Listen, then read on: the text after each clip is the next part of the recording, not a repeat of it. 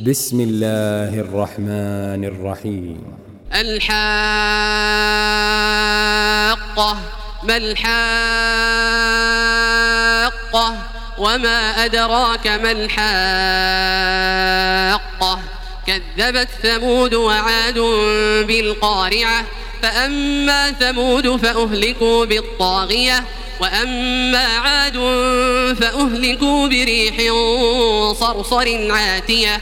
سخرها عليهم سبع ليال وثمانية أيام حسوما فترى القوم فيها صرعا كأنهم أعجاز نخل خاوية فهل ترى لهم من باقية وجاء فرعون ومن قبله والمؤتفكات بالخاطئة فعصوا رسول ربهم فأخذهم أخذة رابية إنا لما طغى الماء حملناكم في الجارية لنجعلها لكم تذكرة وتعيها أذن واعية فإذا نفخ في الصور نفخة واحدة وحملت الأرض والجبال فدكتا دكة واحدة فيومئذ وقعت الواقعة وانشقت السماء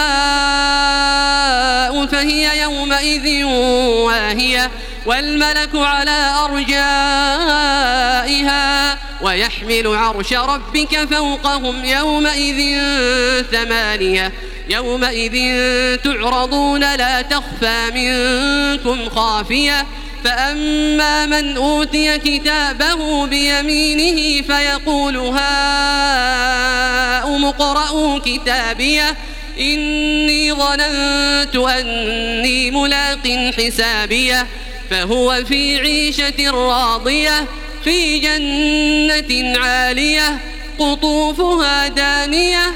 كلوا واشربوا هنيئا بما أسلفتم في الأيام الخالية.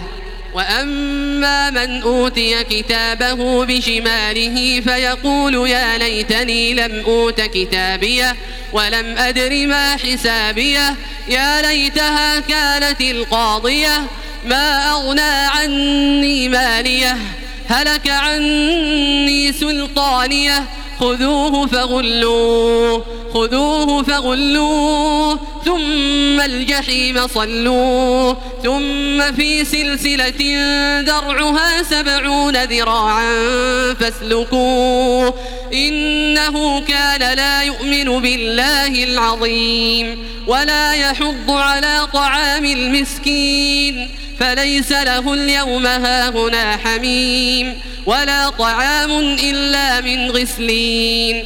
لا يأكله إلا الخاطئون. فلا أقسم بما تبصرون وما لا تبصرون. إنه لقول رسول كريم. وما هو بقول شاعر قليلا ما تؤمنون. ولا بقول كاهن قليلا ما تذكرون. تنزيل من رب العالمين.